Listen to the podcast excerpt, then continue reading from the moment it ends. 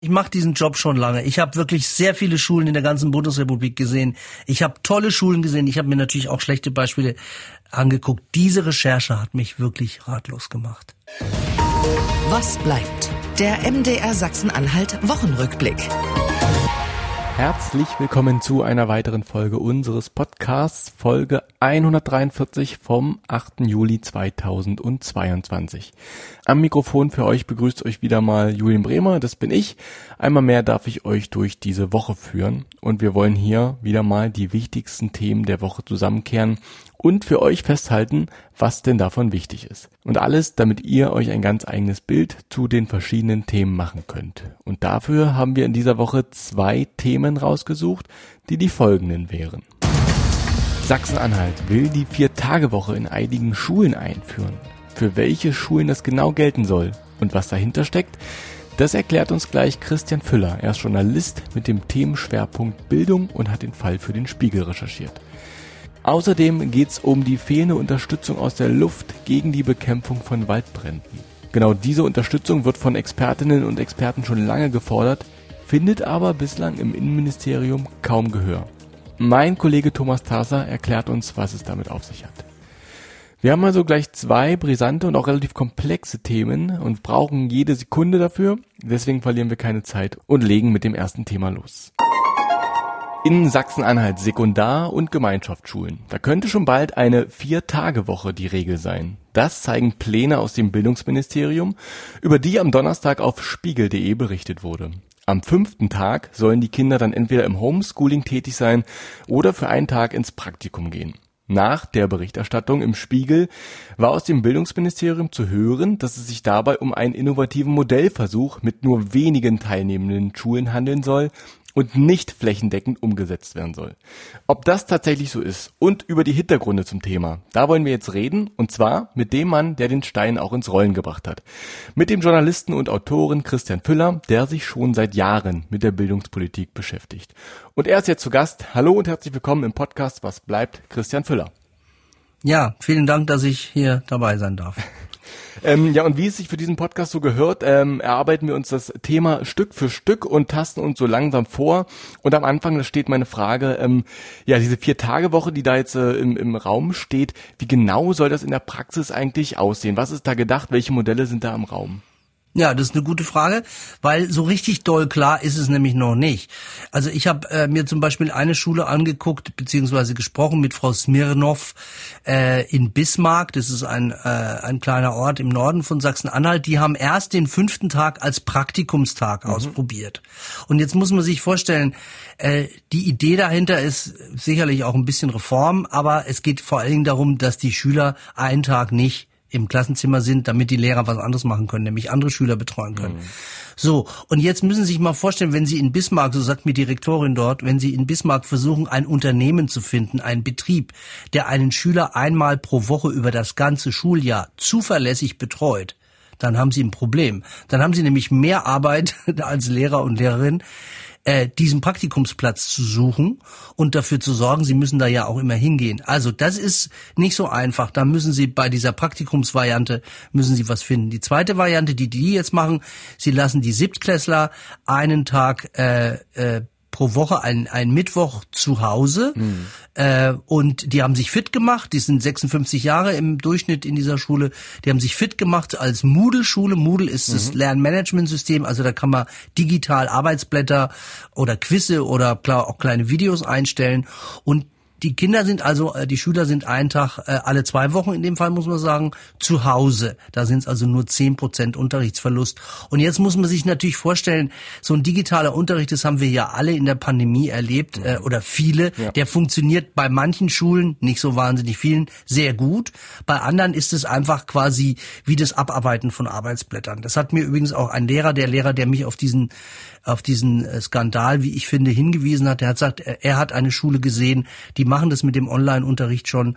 Und das ist einfach so, dass die P D F-Arbeitsblätterladungen quasi für ein halbes Jahr schon bereitstehen. Das ist nicht individuell. Da ist kein Lehrer, wo ich sagen kann im Chat, hallo, äh, hallo Julian, kannst du mir mal bitte sagen, wie es bei Aufgabe vier c weitergeht, sondern Das ist einfach Parken zu Hause. Ich bin gespannt, was die Eltern dazu sagen. Ja, das ist hier nur eine Diskussion, die das dann mit sich bringen wird. Aber habe ich das richtig verstanden? Es gibt jetzt äh, im Prinzip vier Tage Schule und der fünfte Tag, da gibt es keine Vorgabe. Das kann die Schule irgendwie frei gestalten, wie sie will. Genau, also das, das muss die Schule natürlich auch rausfinden. Jede Schule muss für sich dann sozusagen einen Weg finden, wie sie die Kinder, ich meine, die Kinder müssen einfach, die Schüler und Schülerinnen müssen einfach zuverlässig natürlich betreut werden. Mhm.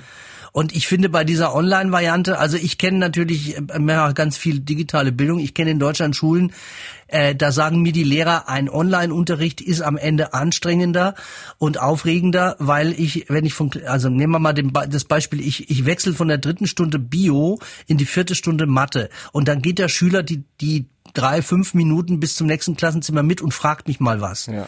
In der Videokonferenz, ja, ist es viel intensiver. Das ist ein bisschen paradox, aber sozusagen bei einer guten Videokonferenz kann ja ein Schüler viel mehr Fragen stellen. Das wird bei diesem Modell nicht der Fall sein, weil die Idee dahinter ist natürlich, dass man sozusagen Lehrerstunden gewinnt. Alle, die dieses Modell probiert haben, sei es Herr Hohmann, der Rektor von der äh, Schule am Burgtor in Aachen, der hat es ja mal ausgerechnet für seine Schule mit dreiundzwanzig Lehrern, der spart sich zwei volle, also der gewinnt zwei volle Lehrerdeputate, mhm. sechzig Semesterwochenstunden. Okay. Ähm, und noch eine letzte Frage zu diesem praktischen Teil. Ähm, ist es eigentlich festgelegt, ob das jetzt immer der Freitag ist oder kann es auch der Montag oder der Mittwoch sein? Ist da irgendwas klar oder kann das auch wieder jede Schule halten, wie sie lustig ist? Das machen die Schulen, wie das genau ist. Das Ministerium ist da ja, also die haben natürlich jetzt gleich behauptet, es sei nur ein kleines Modellprojekt. Hm. Äh, äh, in Wahrheit stimmt es gar nicht. Äh, mir hat der Sprecher vorgestern mitgeteilt, jede Schule, die Lust hat, kann da mitmachen, egal wann. Also das Modellprojekt ist nach oben offen. Und ich weiß auch gar nicht, was man da noch untersuchen soll. Also natürlich, jede Schule wird für sich einen Weg finden. Also beispielsweise in, in Bismarck, die Schule, äh, die hat erstmal nur die siebten Klassen genommen und äh, sozusagen das probieren die aus. Aber das ist, das ist kein Reformversuch. Man kann das an der Schule in Salzwedel vielleicht ganz gut durchargumentieren.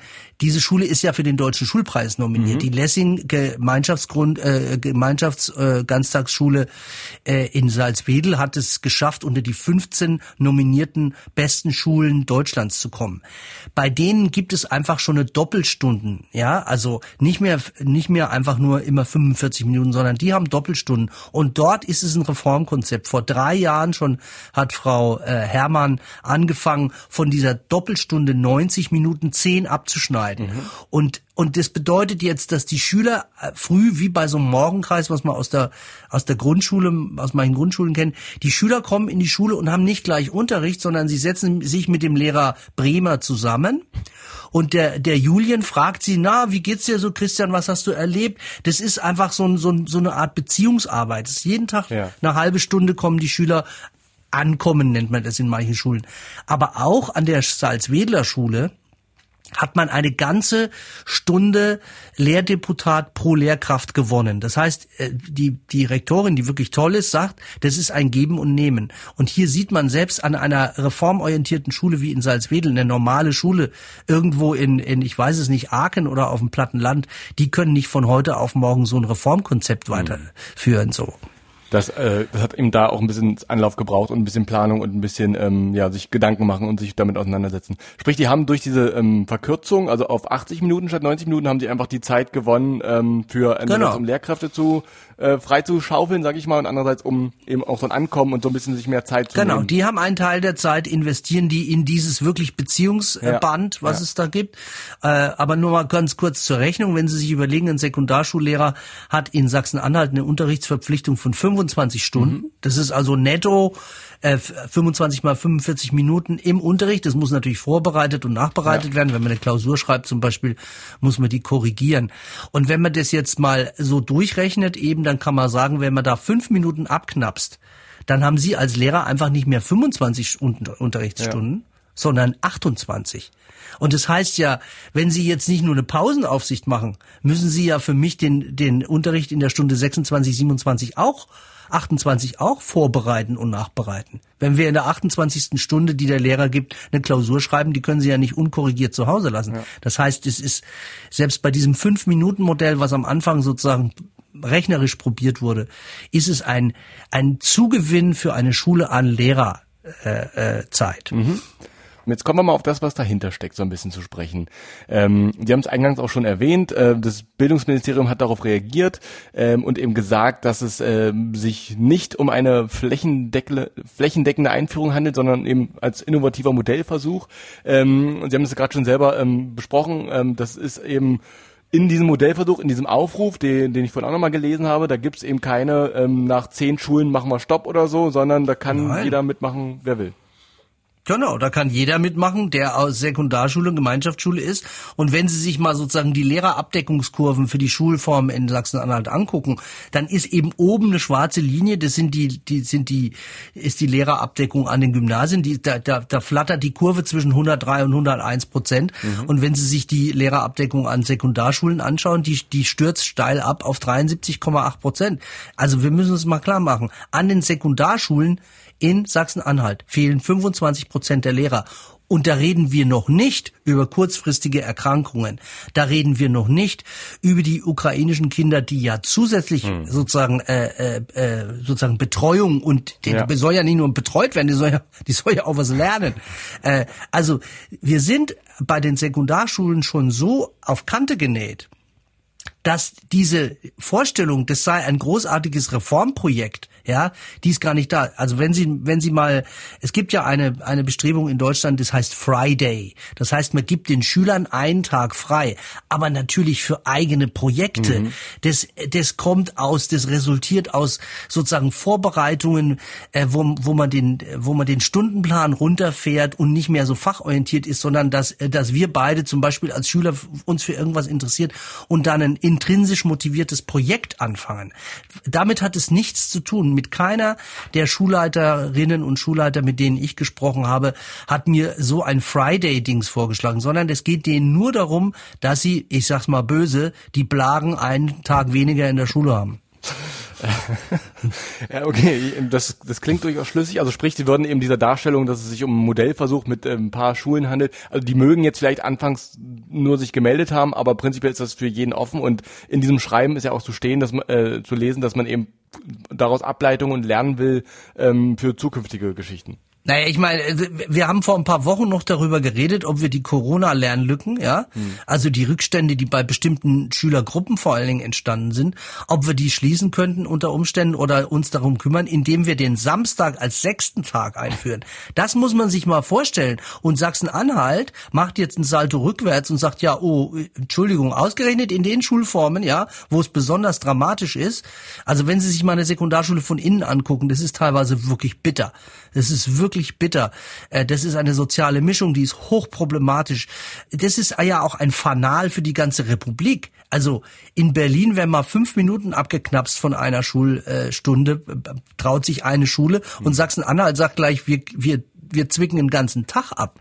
Das ist, das ist, ich meine, am Ende des Tages ist es einfach so, das ist wie in einer ganz normalen, in einem Unternehmen. Wenn Sie nicht genug Arbeiter mehr haben, Ja. ja, dann können Sie ja nicht die gleiche Arbeit machen. Dann genau. fahren Sie also, Sie schneiden das Produkt zurück. Und das Produkt an dieser Stelle, sorry, wenn ich den Begriff ja. verwende, das ist ja kein Produkt, sondern das ist unsere Zukunft. Wenn wir die Leute nicht ausbilden, wenn wir nicht den Leuten die Möglichkeit finden, ihre Talente zu entwickeln in guten Schulen, und das passiert doch nicht, indem ich sie in ein Praktikum schicke oder indem ich sie zu Hause äh, online vor P D F setze. Das hm. ist, also ich finde das ein, ein verheerendes Signal. Ich bin gespannt, wie die Kultusministerkonferenz darauf reagiert. Ich kann mich nicht vor, kann mir nicht vorstellen, dass Frau Feußner dafür wahnsinnig viel Applaus kriegen wird. Ja, äh, jetzt haben wir es ja auch schon so ein bisschen angesprochen, ne? Der Lehrermangel, der ist da, diese sechsundsiebzig Prozent Abdeckung. Ähm, das heißt, ähm, und, und Sie sagten es ja selber, ne? Wenn ich nicht genug Arbeiter habe, muss ich das Produkt eben abschneiden. Ähm, jetzt hat Bildungsministerin Feußner gesagt, dass es eben kein Ex- Instrument sei, um äh, den Mangel an Lehrerinnen und Lehrern irgendwie zu bekämpfen und damit umzugehen. Ähm, dem würden Sie ähm, quasi widersprechen, wenn ich das richtig verstehe. Ja, ich meine, man geht natürlich, ich, wissen Sie, mir ist die Kinnlade runtergefallen, als mir ein Lehrer, als ich ihn beim Café getroffen habe in Wittenberg, äh, als er mir erzählt hat, übrigens äh, in bestimmten Schulformen führen wir de facto die Viertagewoche ein. Ich habe gesagt, das gibt's doch gar nicht, das ist doch gar nicht denkbar.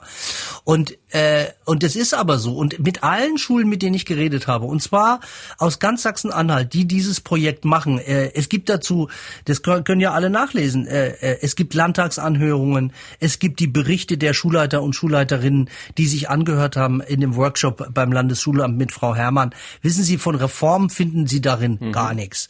Da finden die meisten, mit denen Sie reden, die sind einfach froh, die sind einfach froh, dass sie eine Möglichkeit gefunden haben, ihren wahnsinnigen Lehrermangel ein bisschen zu reduzieren. Ja, denken Sie an die Demonstration äh, in Aachen, da hat ja auch der M D R drüber berichtet und alle Zeitungen waren entsetzt, weil in Aachen, Hans-Rainer Hohmann an der Schule am Burgtor, da gab es nur noch die Hälfte des Unterrichts. Ich meine, da sind vier oder fünf Fächer komplett ausgefallen und man hat die sozusagen auf die fünfte bis neunte beschränkt, damit die Schüler in der zehnten und Schülerinnen wenigstens noch Fächer wie wie wie Geschichte kriegen und mhm. Französisch. Also wir sind hier wirklich, das muss man einfach mal sagen, wir sind hier ganz, ganz einer problematischen Situation. Weil, schauen Sie, wenn in dem Land Baden-Württemberg, da sind ungefähr fünfzig Prozent der Lehrer in Teilzeit. Da hat ja der ja. Ministerpräsident vorgeschlagen, wir schneiden da sozusagen, wir geben euch ein bisschen mehr. Mhm. Also bitte, bitte, als erst hat er gedroht, dann hat er gesagt, bitte, bitte macht mehr. Wir haben in Sachsen-Anhalt eine, eine Teilzeitquote von nur zwanzig Prozent. Sie können sozusagen, auch wenn Sie die Teilzeitlehrer bitten, ein, zwei, drei Stunden mehr zu machen, Sie können das nicht mehr äh, erhöhen. Die Zahl der Quereinsteiger, ich meine, ich habe einen, äh, einen Bericht von Herrn Hohmann gelesen, da steht drin, dass er zwei Quereinsteiger mit fünfundfünfzig und achtundfünfzig hat. Also ich meine, wirklich, also nichts gegen Menschen, die über fünfzig sind, ja, bin ich auch betroffen. Aber ich würde doch nie auf die Idee kommen, äh, mich nochmal mit, mit, mit siebenundfünfzig oder achtundfünfzig als Lehrer anheuern mhm. zu lassen.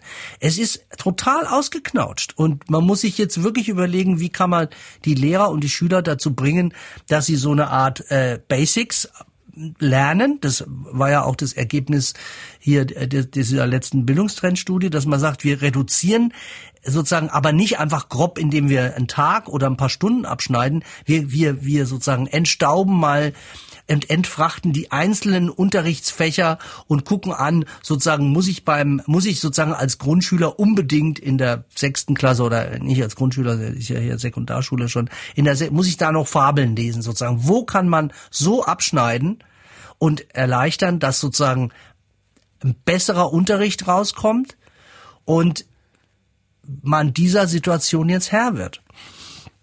Aber das ist ja ein guter Punkt, also weil ich meine, dieser Lehrermangel, der der existiert real, sprich, ähm, da, es muss ja was passieren. Also der Druck im Ministerium ist da, mit dieser Situation umzugehen. Ähm, wenn man jetzt wohlwollend ähm, mit dem Ministerium äh, sein wollen würde, könnte man auch sagen, es ist gut, dass man da irgendwie nach Lösungen für das Problem sucht. Aber das ist genau Ihre Kritik. Wissen Sie, meine meine Geduld ist hier an der Stelle wirklich eng begrenzt. Ich mache ja nicht nur Sachsen-Anhalt, ich bin mhm. ja Bildungsjournalist, der in ganz Deutschland unterwegs ist. Und wenn, ich habe im Jahr, da war ich noch bei der Taz damals, zweitausendvier war das oder zweitausenddrei, ich weiß es nicht mehr genau, also vor ungefähr zwanzig mhm. Jahren, habe ich meinen ersten Text über den Lehrermangel geschrieben. Ja. Und da gibt's einen gewissen äh, Bildungsökonomen, der heißt Klaus Klemm, der ist inzwischen in Pension, aber der, der rechnet noch fleißig. Der hat uns genau diesen Lehrermangel, den wir jetzt haben, vor vorhergesagt.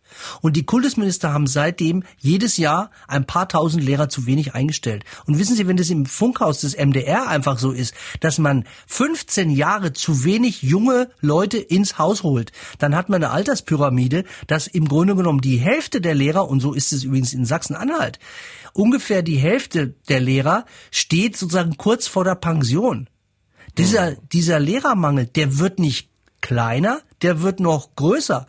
Und klar, Frau Feußner ist dafür jetzt als Ministerin äh, nicht für die letzten zwanzig Jahre ja. verantwortlich zu machen, aber wirklich jeder Personalmanager eines äh, eines Arms, eines Seitenarms, eines Betriebs oder einer Filiale, der der sagt, du, meine Leute haben ein Durchschnittsalter von sechsundfünfzig. Erzählt mir eine der Schulleiterinnen, das Durchschnittsalter ihrer Lehrerin ist bei sechsundfünfzig. Das ja. muss man sich mal vorstellen.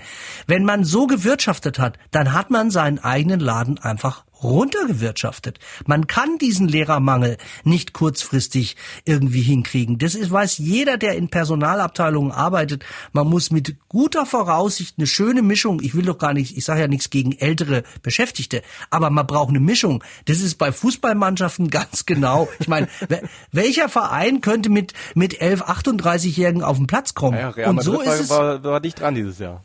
So ist es bei den Schulen. So, wir haben einfach, wir haben einfach zu viel alte Lehrer, Nichts gegen diese ja. alten Lehrer, aber ja. das ist nicht mehr zu ersetzen kurzfristig. Dafür sind, ich warte darauf, dass endlich mal ein Kultusminister zurücktritt für sowas. Sagt, ich übernehme jetzt hier Verantwortung für meine für meine Vorgänger, äh, dass wir den Bürgern versprechen, äh, wir wollen eine, wir haben eine Schulpflicht in Deutschland. Wir äh, schreiben ständig, wie wichtig das ist, weil es unser einziger Rohstoff ist, ja, die, die der Grips im Kopf der Kinder. Mhm. Und jetzt stellen wir fest, wir haben das einfach nicht entwickelt. Es war uns irgendwie doch total egal. Also, ja. naja. Aber jetzt ist, jetzt, also, ne, die letzten zwanzig Jahre, das ist alles nachvollziehbar, da wurde ähm, das ähm, nicht äh, ernst genug irgendwie versucht anzugehen, ähm, zumindest ohne Erfolg, sagen wir mal so, äh, weil der Lehrermangel ist, wie Sie es beschrieben haben, vor zwanzig Jahren äh, berechnet worden und jetzt eingetreten. Ähm, was sind denn jetzt Lösungen, um damit umzugehen? Also, weil irgendwas muss ja passieren. Wir können nicht irgendwie, ähm, also klar, man kann einfach immer dann kurzfristig den Unterricht ausfallen lassen, wie es ja häufig derzeit passiert, aber irgendwie muss es ja nach Lösungen gehen. Was wären denn Ansätze? Was wären denn Reformansätze, wo Sie sagen, da, damit könnte man jetzt umgehen? Klar, einerseits ist ja. der, der, der, der Vorschlag natürlich, mit diesem Lehrerberuf attraktiver zu machen, um langfristig diesem Mangel entgegenzugehen, aber es braucht auch eine Lösung für jetzt. Was wären denn da Ansätze, die, ja. wo Sie sagen, das ist, äh, das ist, so kann man, so könnte man es machen? Das habe ich als Journalist natürlich gerne, ja. Die Kultusminister fahren die Karre in Schmutz hinein, tief in Schlamm, und dann kommt ein Redakteur und sagt, sagen Sie mal, Herr Füller, Sie haben doch dazu geguckt, was würden Sie denn jetzt sagen? Also, ich bin ja jetzt nicht derjenige, der es rausziehen muss. Was ich berichten kann und was ich interessant finde: Es gibt einzelne Momente, wo man sich wirklich einen Kopf macht und wo man wirklich sieht, da passiert was. Ich nehme mal die Ausbildung von Lehrern. An der Schule in Salzwedel von Frau Heike Herrmann und ihren Kolleginnen und Kollegen, die jetzt für den Schulpreis nominiert sind. Und wir mhm. wissen dann im September, Oktober, ob sie ihn gewinnen oder ob sie noch einen Preis holen. Egal. Dort hat man ja nicht nur dieses relativ innovative Konzept Doppelstunden und wir schneiden die ein bisschen kürzer und machen früh so ein Morgenband, sondern die machen Folgendes. Die holen Lehramtsstudierende, also Leute, die auf Lehrer studieren, mhm. die Lehrer worden werden, die stellen die schon mal an. Und zwar jetzt nicht zum vollen Gehalt von, ich weiß es nicht, dreitausendachthundert äh, Euro plus, sondern die kriegen eine kleine Stelle und können quasi neben dem Studium gleich Praxiserfahrungen mhm. sammeln. Sie verdienen dabei Geld und der Lehrermangel an dieser Schule ist natürlich gleich ein ganz anderer. Das heißt ja jetzt nicht, dass ein, ein Lehramtsstudent gleich Klassenleiter wird, ja, mhm. oder die komplexen Sachen, die, wie die Abschlussprüfung macht. Nein, aber auf diese Weise kann man mehrere Probleme angehen. Man hat quasi so eine Art, das ist ja auch in Berlin jetzt schon begonnen worden, man hat so eine Art duales Studium. Das heißt, die Leute verdienen während des Studiums bereits Geld mhm. und sie machen die Erfahrung, das war übrigens früher bei dem, äh, beim Lehrerstudium ja anders, sie machen die Erfahrung, dass sie ganz früh in eine Klasse reinkommen. Das heißt, die machen sehr früh Erfahrungen und studieren nicht erst, ich weiß es nicht, vier Jahre und kommen dann zum ersten Mal in eine Klasse ja. und, und, und erleben den sogenannten Praxisschock. Das finde ich eine tolle Idee, die dort verwirklicht wird. Ja, das ist eine Möglichkeit. Und natürlich gibt es, das muss man ganz klar sagen, reformpädagogische Konzepte wie den Friday oder mehr Projektunterricht. Aber ich kann nur sagen, das ist wie mehr F C Barcelona oder F C Bayern München. Ich kann jetzt nicht sagen, hallo äh, F C Magdeburg, kannst du mal bitte äh, jetzt völlig neues System spielen, ja? Äh, das ist, das so, so eine schulische Transformation ist natürlich möglich, aber das ist kein kurzfristiges Reformkonzept, ja. um den Schulen im April zu sagen, ihr könnt euch melden und dann könnt ihr ab August eine Stunde, einen Tag weniger Unterricht geben und die, schickt die Kinder in Praktika. Das ist, das ist nicht der richtige Weg. Ja, ich würde die jungen Lehramtsstudenten, und wir müssen uns vorstellen, in Sachsen-Anhalt fahren ungefähr sechshundertfünfzig, siebenhundertfünfzig äh, Studierende sind im Lehramt, ja, mhm. obwohl wir eigentlich, um den Bedarf zu decken, elfhundert bräuchten, aber es kommen hinten nur dreihundertfünfzig raus. Ja. Da brechen ganz viele ab. Das geht natürlich auch nicht, ja, dass wir so viele Leute im Studium verlieren. Da wäre meiner Ansicht nach auch ein Punkt, und was Frau Herrmann in Salzwedel macht, ist, glaube ich, eine Möglichkeit. Das ist doch so, man muss doch nicht ewig Lehrer sein. Das kann man doch ausprobieren. Ist doch in Ordnung, wenn ich zwei Jahre in Salzwedel oder an einer anderen Schule mitgearbeitet habe als Betreuer, äh, ja, mhm. jemand, der sozusagen als zweite Person im Klassenzimmer steckt oder auch einfach mal selber Unterricht macht. Ich meine, so kompliziert ist es jetzt auch nicht. Und dann sage ich nach zwei, drei Jahren, na gut, das ist vielleicht nicht mein Ding und ich werde Radiomoderator und mache Podcasts wie Julian Bremer. Ja, ist auch nicht so kompliziert. Kann ich auch sagen. äh, ich wollte sagen, darauf noch, also dass deswegen diese flapsige Bemerkung, die, die Lehrer und Lehrerinnen in meinem Freundeskreis haben gerade sicherlich die Hände über den Kopf zusammengeschlagen, wenn sie das hören. Aber ich, ich glaube, ich verstehe, was Sie meinen. Das ist äh, eben, man kann das ja mal eben die Leute, die da ausgebildet werden, eben mal in dieses Wasser reinwerfen. Weil es ist ja wahrscheinlich, hat das, kann das sehr viele positive Synergieeffekte haben. Wissen Sie, noch, noch einen Satz ja. dazu. Wir reden ja hier nicht über, um, über irgendein Produkt, über irgendeine Dienstleistung. Wir reden hier um, um eine, über eine systemrelevante Frage. Hm. Wenn wir unsere Arbeitsplätze, wir gehen ja alle irgendwie in Rente, die, wir haben eine hochtechnisierte Welt, wir brauchen wirklich die besten und die talentiertesten Jugendlichen, das heißt, wir müssen aus einem möglichst breiten Pool von Leuten sozusagen alle zu dem bringen, dass sie ihre Talente entfalten können. Und da geht Sachsen-Anhalt jetzt den Weg, dass sie die Kinder einen Tag zu Hause lässt oder in ein Praktikum schickt. Also, ich finde, das ist Das ist systemrelevant. Es geht hier nicht um irgendwas. Wir, wir, wir knapsen uns an dieser Stelle, wir schießen uns ins eigene Knie. Das sollten mhm. wir nicht tun. Sprich, wenn ich Sie jetzt richtig verstanden habe, ist es so, dass man, es gibt ja diese Projekte wie diesen Friday, den Sie angesprochen haben, da, da steckt aber halt ein Konzept hinter, was da passieren soll, und in Sachsen-Anhalt ist es so, hier vier Tage, einen Tag, macht was ihr wollt. Das ist Ihre Hauptkritik, dass das nicht richtig durchdacht ist. Kurzfristig kann man solche Lösungen ja anstreben, wir haben darüber gesprochen, langfristig ist noch eine andere Geschichte, aber das ist jetzt in dem Vorhaben, wie es jetzt aktuell zu kommen scheint, ähm, nicht, also ist es zu plump. Wenn in Ihrem Aufnahmestudio der Techniker nicht da ist, weil weil sie nicht mehr gibt, und wenn äh, sozusagen Ihre Kollegin, mit deren Sie immer Konzepte tolle entwickeln, nicht da ist, da werden Sie sich natürlich freuen, wenn der Intendant kommt und sagt, Julian, mach mal ein schönes neues Reformkonzept. Also man braucht auch ein paar Leute dazu. Ja. Äh, man muss das man muss das natürlich hinweisen. Wenn Sie wenn Sie in einem ganz normalen äh, Unterrichtsszenario, mhm. also fünfundvierzig Minuten Takt, wie er eben schlecht ist, man kommt rein, der Lehrer redet die meiste Zeit, es werden Aufgaben abgearbeitet, das sogenannte Bulimie lernen.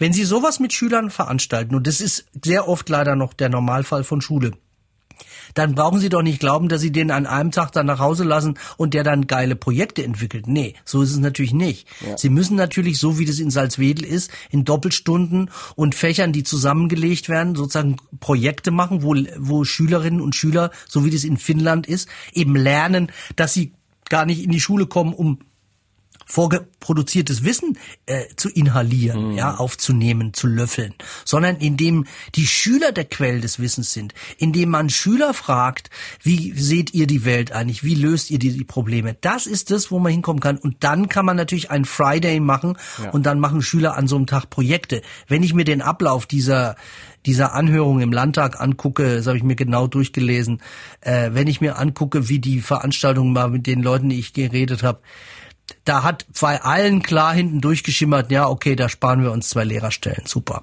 Okay. Dann danke auch für diese Ausführung. Ähm, bleiben wir nochmal beim Bildungsministerium. Ähm, jetzt, wir haben es gesagt, es ist explizit nicht gegen den Lehrermangel, und es ist ein, so, so soll es sein, und es ist kein Modell, es ist ein Modellversuch, so rum, ein innovatives Modellprojekt soll es sein. Ähm, und Sie haben das, ähm, ja, argumentiert und anders dargestellt. Wie würden Sie denn die Kommunikation des Ministeriums an der Stelle bewerten? Ist das irgendwie ein, ein Stück weit, ja, Marketingbegriff und ein bisschen an der an dem, was dahinter steckt, vorbei? Wissen Sie, wir haben jetzt zweieinhalb Jahre Kultusminister erlebt, die keine Luftfilter angeschafft haben, hm.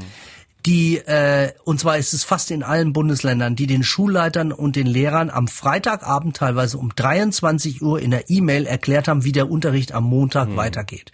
Wir haben ein wirklich Staatsversagen auf der Seite der Schulminister. Ich beobachte das lange. Die Helden dieser Pandemie und der sozusagen spontanen, kreativen äh, Stressbewältigung und Arbeitsbewältigung, das waren ganz klar die Schulleiter und Schulleiterinnen, die teilweise wirklich also zu Zeiten aufgestanden sind, um die, Sie müssen sich mal vorstellen, was da alles gemacht wurde. Mhm. Da mussten Tests gemacht werden. Da musste man äh, Hygienekonzepte entwickeln. Aber alles das, was die Kultusminister hätten bringen sollen, nämlich psychologische Beratung für Schülerinnen und Schüler, die in der Pandemie verloren gegangen sind, Sozialarbeiter und Sozialarbeiterinnen, die einfach den äh, den Lehrern zur Hand geben, äh, dass man genau ausguckt, äh, rausfindet und ein Auge drauf hat, welcher Schüler geht denn zu Hause verloren, sei es, weil er keine Internetverbindung hat. Und am Ende die Luftfilter. Sie müssen sich mal vorstellen, wir, wir sollten wir sollten die die die Viren aus den aus den aus den Klassenzimmern rauswehen lassen, indem wir an einer Seite die Fenster öffnen. Ich meine, ich war so empört, als ich heute gelesen habe, dass die Frau Stark-Watzinger jetzt sagt, äh, äh, das sei ja schwierig mit, den, mit dem Energieverlust, weil wir jetzt möglicherweise die Schulen nicht heizen können. Was, Ich verstehe das nicht. Wir, das hatten wir doch letztes Jahr. Weil keine Luftfilter da waren, mussten ständig die Fenster aufgerissen werden. Wir hatten Schulen, in denen saßen, saßen die Kinder und die Lehrer mit, mit Wollschals und Mänteln. Das ist, das ist Schule in Deutschland im Jahr zwanzig zwanzig fortfolgende.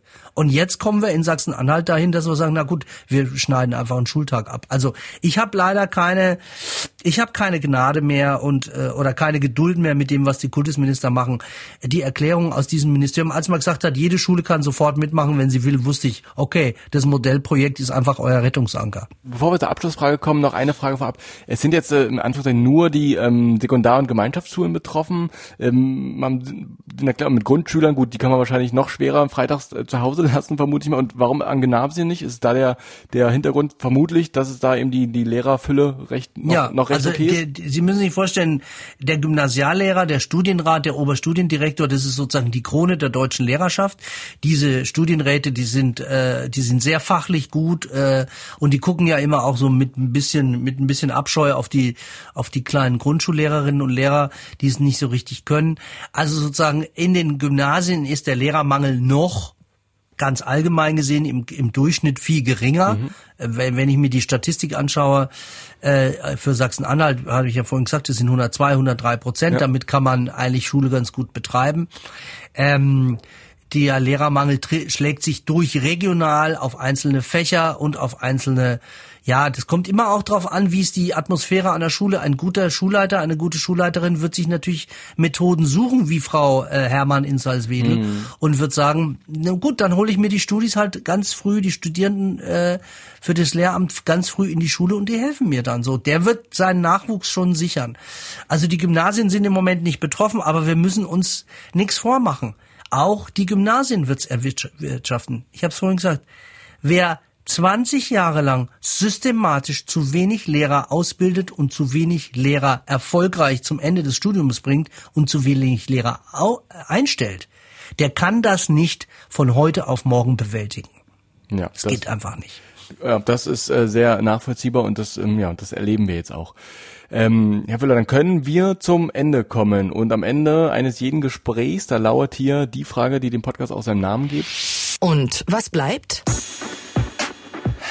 Ehrlich gesagt, ich muss Ihnen sagen, ich mache diesen Job schon lange. Ich habe wirklich sehr viele Schulen in der ganzen Bundesrepublik gesehen. Ich habe tolle Schulen gesehen. Ich habe mir natürlich auch schlechte Beispiele angeguckt. Diese Recherche hat mich wirklich ratlos gemacht. Was bleibt, ist wirklich Enttäuschung darüber, dass wir unseren Schülern und Schülerinnen nicht das bieten, was sie brauchen. Dass sie sich selbst kreativ entwickeln können. Ich finde, das ist nicht gut.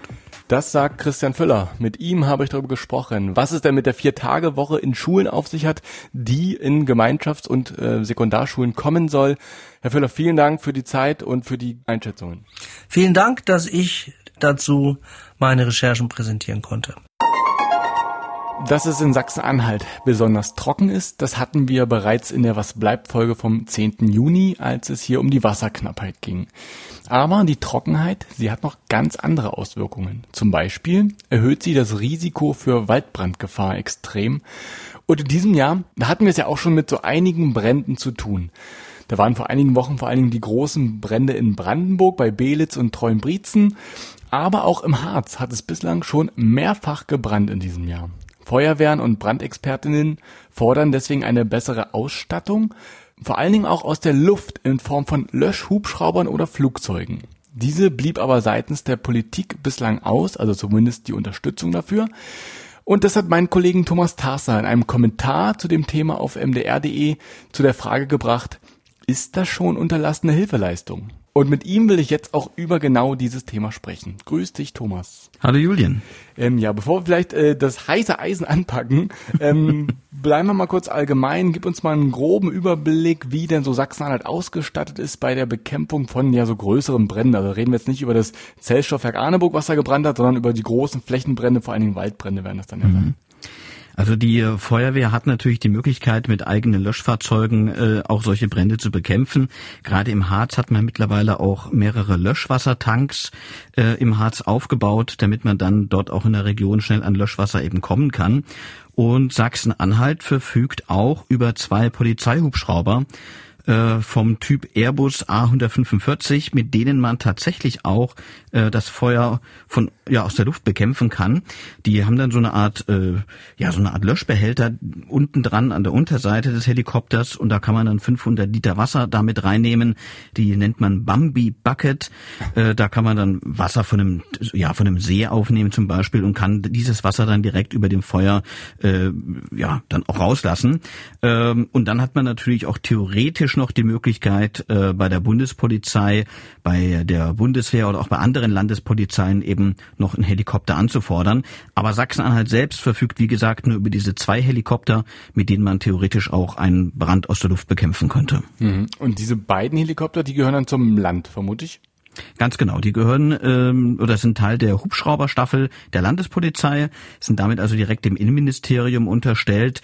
Und ähm, ja, das ist auch tatsächlich das ganze Problem an der Sache, denn Brandbekämpfung ist ja, das ist äh, gesetzlich auch so so verankert, ist Aufgabe der Kommunen, in der Gestalt, dass eben die Kommunen auch die Feuerwehren quasi ausrüsten müssen, auch bestellen müssen, und äh, das Land dann nur unterstützend tätig ist. Und diese Polizeihelikopter haben natürlich eine andere Aufgabe. Die sind ja nicht äh, dafür da, nur Brände zu löschen, sondern ja. auch zum Beispiel äh, Straftäter zu verfolgen oder auch den Verkehr mit zu überwachen. Das ist ja deren eigentliche Hauptaufgabe. Und die Waldbrandbekämpfung ist eben nur eine Zusatzaufgabe, die sie, ja, ich sag mal, erfüllen können, wenn denn die Zeit dafür dann auch ist. Ja, dann bleibt man direkt mal bei dem Problem, ne? Also du hast gesagt, also das sind gar keine, ja, ich sag mal, ganz platt gesagt, gibt bestimmt noch viel bessere Fachbegriffe, sind keine Feuerwehrhubschrauber, sondern sind Polizeihubschrauber, ähm, die eben andere Aufgaben haben. Ähm, und wir haben zwei davon. Und ich meine, die, das ist jetzt nicht so viel, glaube ich, weil kann nicht einschätzen, ob das jetzt ausreichend ist, ob das schon okay ist oder ob, ob es eigentlich noch viel mehr bräuchte. Aber ähm, wenn es einmal brennt, dann ist das kündigt sich ja nicht an, das kann man nicht einplanen, dass dann irgendwie mal schnell muss es auch gehen im besten Fall. Da, da liegt schon auf der Hand, wo da die Probleme sind, dass die Löschhubsch oder diese, diese Polizeihubschrauber eben ja, vermutlich nicht besonders schnell verfügbar sein können. Ganz genau.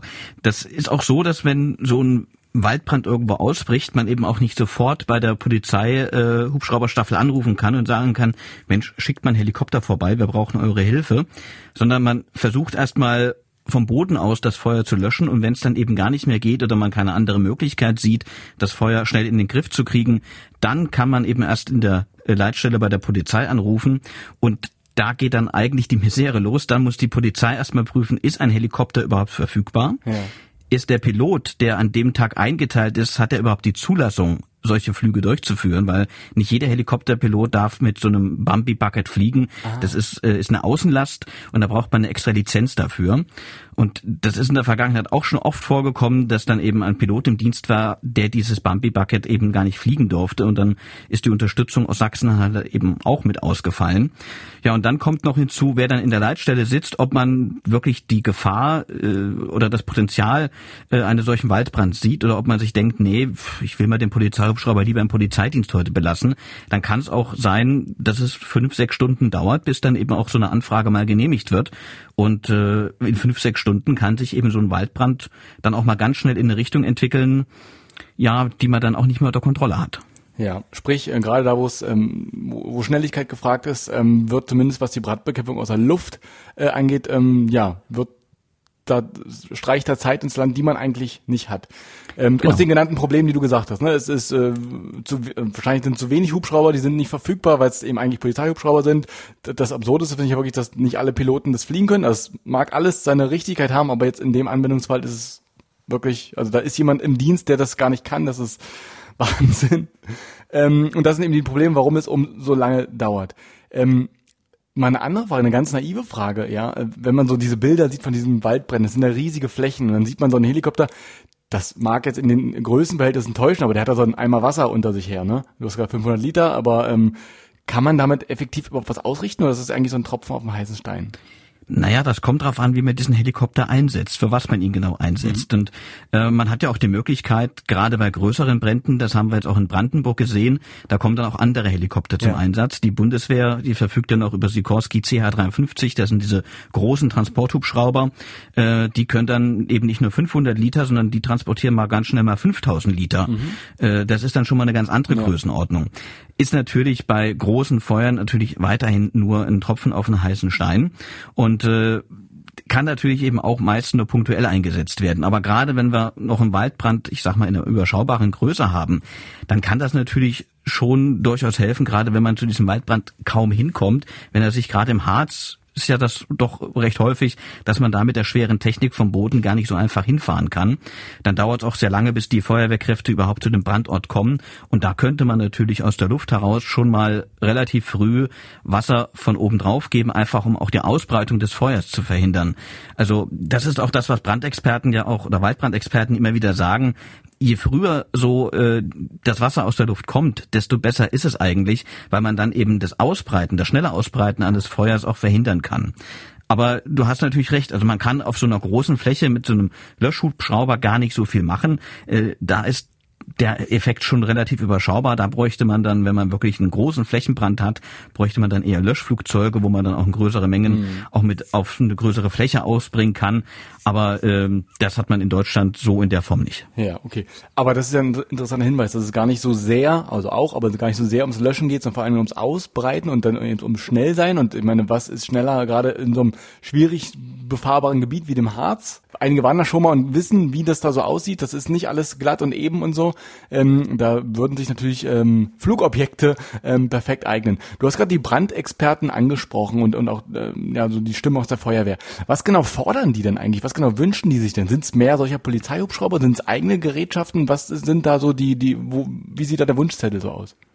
Na, das kommt auch darauf an, wen man da so fragt. Mhm. Also ähm, ich habe mich zum Beispiel mal mit dem äh, Präsidenten des Landesfeuerwehrverbands hier in Sachsen-Anhalt, mit dem ähm, Herrn Lohse, unterhalten. Und der hat gesagt, ihm ist es eigentlich egal, ob es Flugzeuge oder Helikopter sind. Hauptsache, es ist irgendwas da, dass man das Wasser von oben auf den Waldbrand bringen ja. kann. Hauptsache, es ist irgendwas da, was auch verfügbar ist.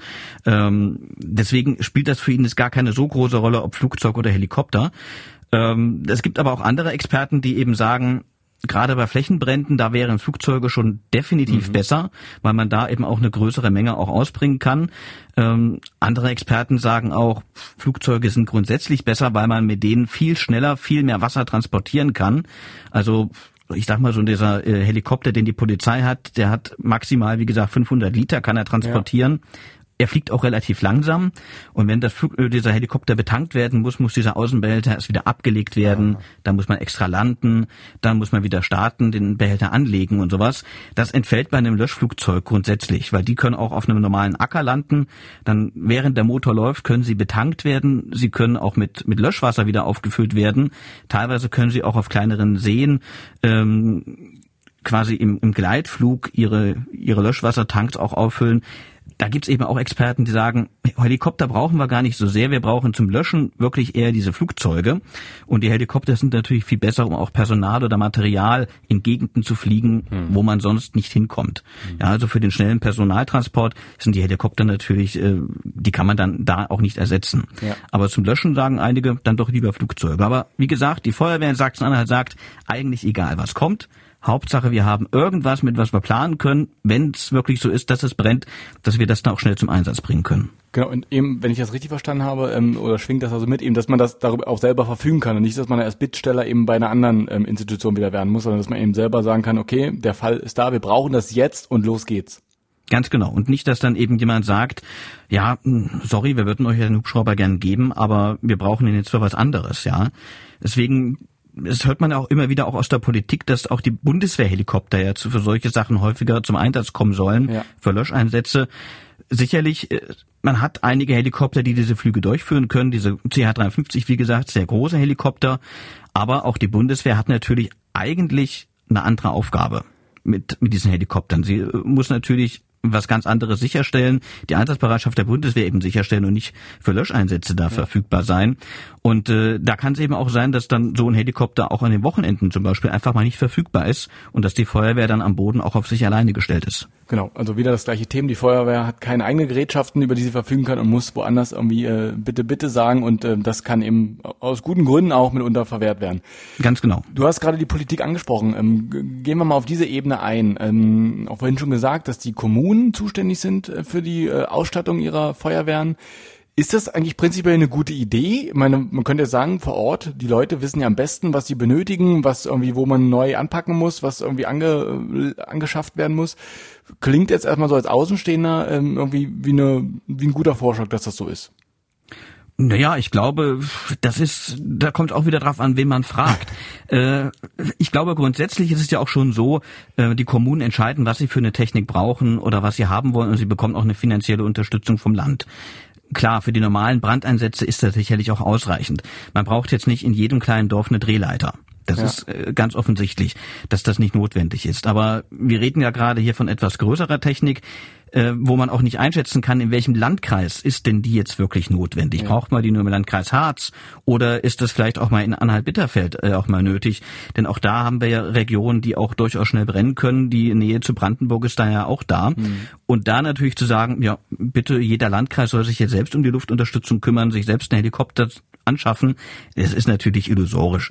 Das kann sich kein Landkreis leisten. So ein Helikopter ist äh, sehr teuer. Also wir reden da von mehreren Millionen für ein für ein Gerät. Ja. Der Betrieb eines solchen Helikopters kostet auch ordentlich Geld.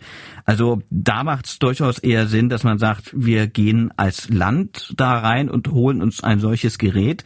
Oder, was wahrscheinlich auch die viel intelligentere Lösung ist, wir tun uns mit anderen Bundesländern zusammen und beschaffen uns ein solches Gerät. Das ist auch das, was viele Brand- Waldbrandexperten eben auch sagen. Es muss nicht jedes Bundesland sich selber so ein Löschflugzeug oder so ein Löschhelikopter sich holen. Sie müssten aber miteinander zusammenarbeiten, dass sie eben einen Hubschrauber für drei Bundesländer zum Beispiel haben, der dann eben auch schnell zum Einsatz gebracht werden kann, ohne dass er vorher irgendwelche anderen Einsätze fliegen muss. Okay, also sprich, das ist so ein bisschen ähm, der der der Vorschlag, der auch im Raum ist, dass man sich mit anderen ähm, Ländern eben auch zusammentut, ähm, weil, wie du gesagt, der äh, das sind eben ganz große Anschaffungen, ähm, die super wichtig sind, aber eben auch sehr teuer, und äh, das ähm, würde und die, die braucht man halt auch nicht täglich, ne? Die braucht man halt, wenn es diese großen Einsätze ähm, benötigt werden, sondern im Alltag eher wahrscheinlich stehen die halt dann rum. Genau, also an einem Tag wie heute, ich meine, draußen regnet es heute den ganzen Tag, äh, kannst du wahrscheinlich davon ausgehen, dass die der Helikopter heute gar nicht so viel zu tun hätten. Ähm, aber auch da kann man da wieder sagen, wenn man zum Beispiel Löschflugzeuge hätte, mhm. die könnten natürlich auch reine Patrouillenflüge machen.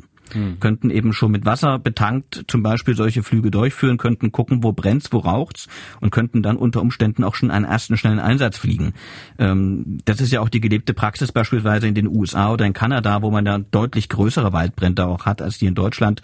Da fliegen solche Flugzeuge Patrouillenflüge, gucken, wo ist eine Rauchentwicklung, und bringen dann da schon im ersten Einsatz mal äh, die ersten drei Tonnen Wasser dann eben auf den Boden. Ja, und diese Diskussion wird jetzt eben wieder laut, weil, ich meine, wir spüren diese Trockenheit immer mehr. Ähm, äh, das erhöht eben auch das Waldbrandrisiko, und deswegen ähm, sehen sich auch die Feuerwehren in der, in der Not, sich da irgendwie aufzustocken und zu verbessern, um eben diese großen Brände, die dann eben ja im Zweifel auch äh, noch viel mehr Schaden anrichten und im, im noch größeren Zweifel auch Gefahr für Leib und Leben darstellen können. Ähm, und deswegen ist diese Diskussion gerade wieder so im Gange.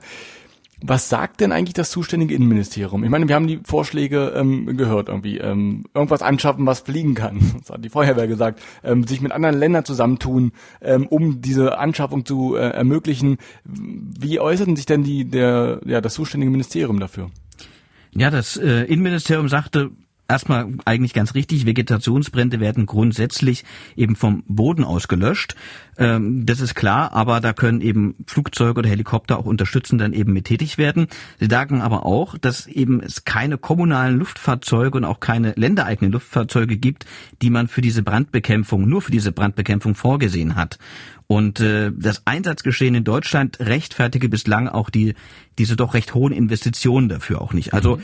ganz klar, das Innenministerium hat momentan zumindest kein Interesse, äh, ja, sich um die Beschaffung solcher Technik zu kümmern, die dann ausschließlich für die Brandbekämpfung dann verfügbar wäre.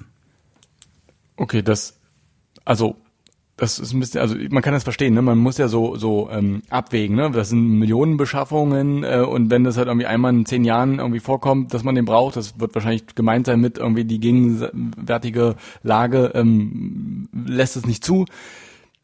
Aber ich meine, jetzt haben wir mehrere Expertinnen und Experten gehört äh, oder angesprochen, die das fordern. Die Lage ändert sich ja auch. Das ist ja nicht, das bleibt ja immer alles gleich, ne? Stichwort Trockenheit. Genau. Und trotzdem ähm, sieht man da im Innenministerium so, so gar keinen Handlungsbedarf. Ganz offensichtlich, ganz offensichtlich. Und das können auch viele Experten nicht verstehen.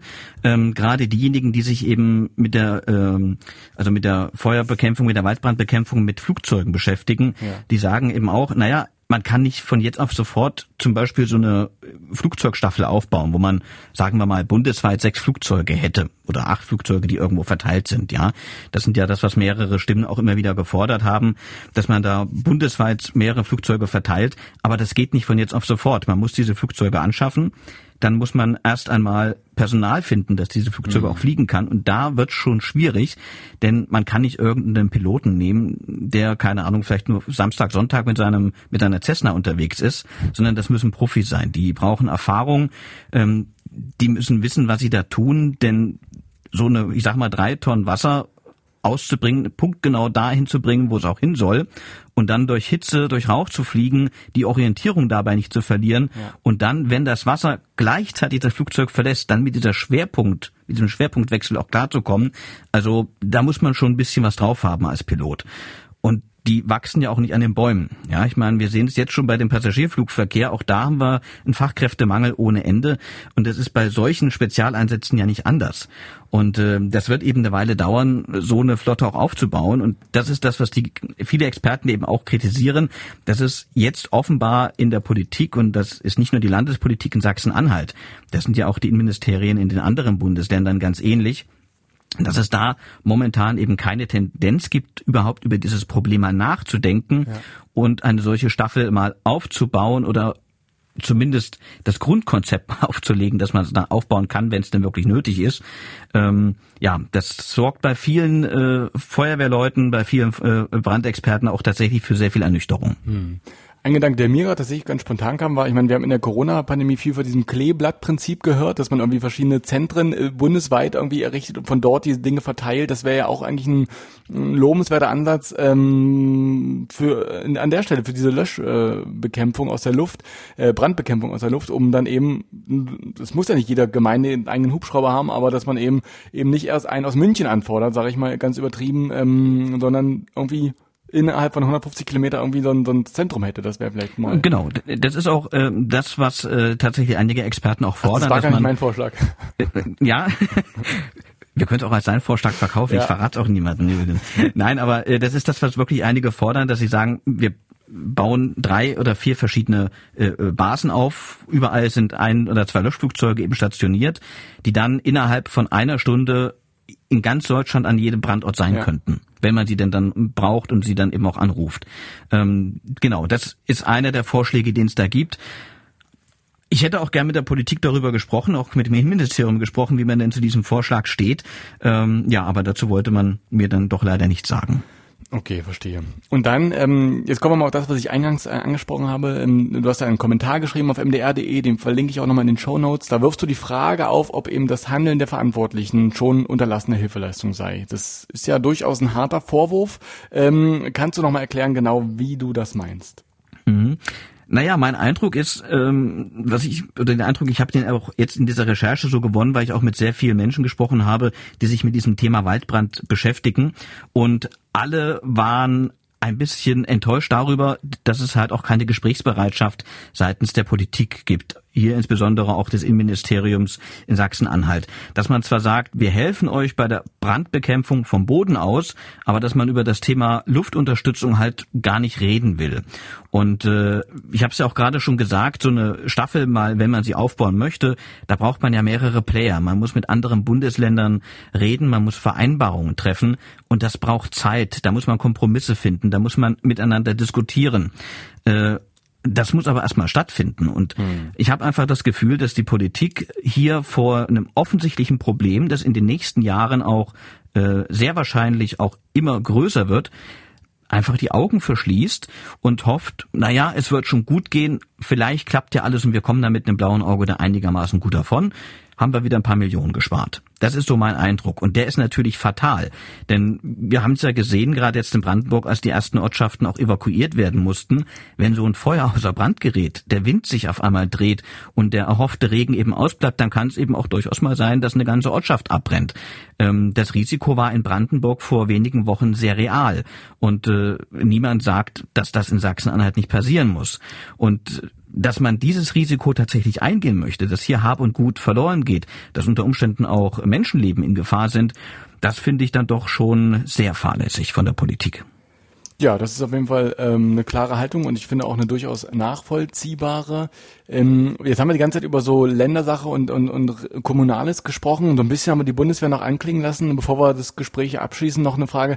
Was ist denn mit der Unterstützung der Bundeswehr? Ähm, ist das auch eine realistische Option? Also hier und da passiert das ja auch. Du hast auch gesagt, dass die eigentlich andere Sachen zu tun haben. Aber wie läuft denn da so der, der, der Vorgang, der, der Meldeweg oder wie man das auch immer nennt?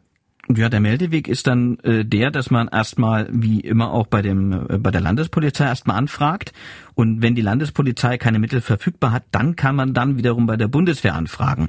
Aber da hat mir auch äh, Kai-Uwe Lohse eben gesagt, äh, der auch äh, Kreisbrandmeister im Landkreis Harz ist, dass das dann nochmal mehr Verwaltungsaufwand mhm. ist, äh, so einen Bundeswehrhelikopter anzufordern, also einen Polizeihubschrauber. Und die Bundeswehrhelikopter sind auch nicht immer einsatzbereit. Da müssen die Besatzungen oftmals eben erst einberufen werden. Äh, die müssen dann äh, zu ihrem Standort kommen, müssen die Helikopter klar machen, damit sie starten können. Da geht auch sehr viel Zeit äh, eben auch nochmal flöten, die man dann nutzen könnte, um den Brand schon zu löschen. Und was ein anderer wichtiger Aspekt ist, äh, gerade wenn wir über diese großen Helikopter, diese C H dreihundertfünfzig reden, ähm, die sind ja mittlerweile auch fünf Jahrzehnte alt. Ja, also das ist keine neue, keine moderne Technik mehr. Und da sehen wir auch immer wieder, diese Helikopter fallen regelmäßig aus. Ähm, gerade in Holzdorf haben wir da schon ein paar Mal gehört, dass die Maschinen im Flug sich befanden und da gab es eine Technik, eine Warnanzeige, dass da zum Beispiel Metallspäne im Getriebe waren und da mussten die auf dem offenen Feld dann eben eine Außenlandung vornehmen. Und das ist jetzt auch bei dem Waldbrand wieder passiert. Und äh, da ist, stellt sich natürlich auch die Frage der Zuverlässigkeit solcher Helikopter. Klar, die Hubschrauber werden jetzt Schritt für Schritt ersetzt mit diesen neuen äh, Typen von Boeing. Da hat man sich jetzt aber erst darauf geeinigt, diese Hubschrauber zu bestellen. Wann die wirklich einsatzfähig sind, weiß auch keiner so richtig. Und es ändert, wie gesagt, nichts daran. Die Helikopter haben eigentlich eine ganz andere Aufgabe. Äh, das Waldbrandlöschen ist nicht äh, ihre Hauptaufgabe. Und das ist tatsächlich auch bei den Landespolizeien ein anderes Problem. Einige Piloten haben ja diese Berechtigung, dass sie solche Flüge durchführen können mit dieser Außenlast, mit diesen Bambi-Buckets zum Beispiel. Ja. Aber das ist eben nur die Berechtigung. Das heißt nicht, dass sie da sehr erfahren sind. Und das ist auch das, was viele Experten sagen, die sich eben gerade mit dem äh, mit dem Flieger oder mit der fliegerischen Seite beschäftigen. Die sagen eben, wenn man so einen Brand effektiv löschen will, braucht man jemanden, der am Steuer sitzt, der weiß, was er tut, der das auch sehr gut machen kann. Und äh, das ist dann natürlich auch ein Risiko, dass wir da einen Piloten haben, der wenig Erfahrung hat mit so einem, mit solchen Manövern, die man da eben durchführen muss. Und es ist in gewisser Hinsicht natürlich auch ein Sicherheitsrisiko, wenn da jemand etwas abfliegen muss, was er so gar nicht oft macht, wo er keine Routine drin hat. Das ist natürlich auch noch ein Aspekt, den man da immer bedenken muss. Ja, absolut. Und das kann man jetzt gar nicht den Piloten so vorwerfen, weil wenn es halt irgendwie keine Schulungen gibt und keine regelmäßigen ja, Übungsflüge dazu, dann wo soll es herkommen, ne? Ähm, Ganz genau. Und wir haben gerade, wenn wir das in Südeuropa sehen, diese äh, Löschflugzeuge, die da ja zum Einsatz kommen, die Piloten, die dort fliegen, die machen Tag ein, Tag aus nichts anderes, als äh, äh, Waldbrände zu bekämpfen. Die haben natürlich ein, eine ganz andere Erfahrung, die sind da viel versierter, als das ein Pilot hier in Deutschland äh, jemals sein könnte. Ja, das ist kein Vorwurf an die Piloten, das ist nur einfach dem Umstand geschuldet, dass man mit dem Thema Waldbrand äh, so viel Erfahrung hier bei uns jetzt eben noch nicht hat.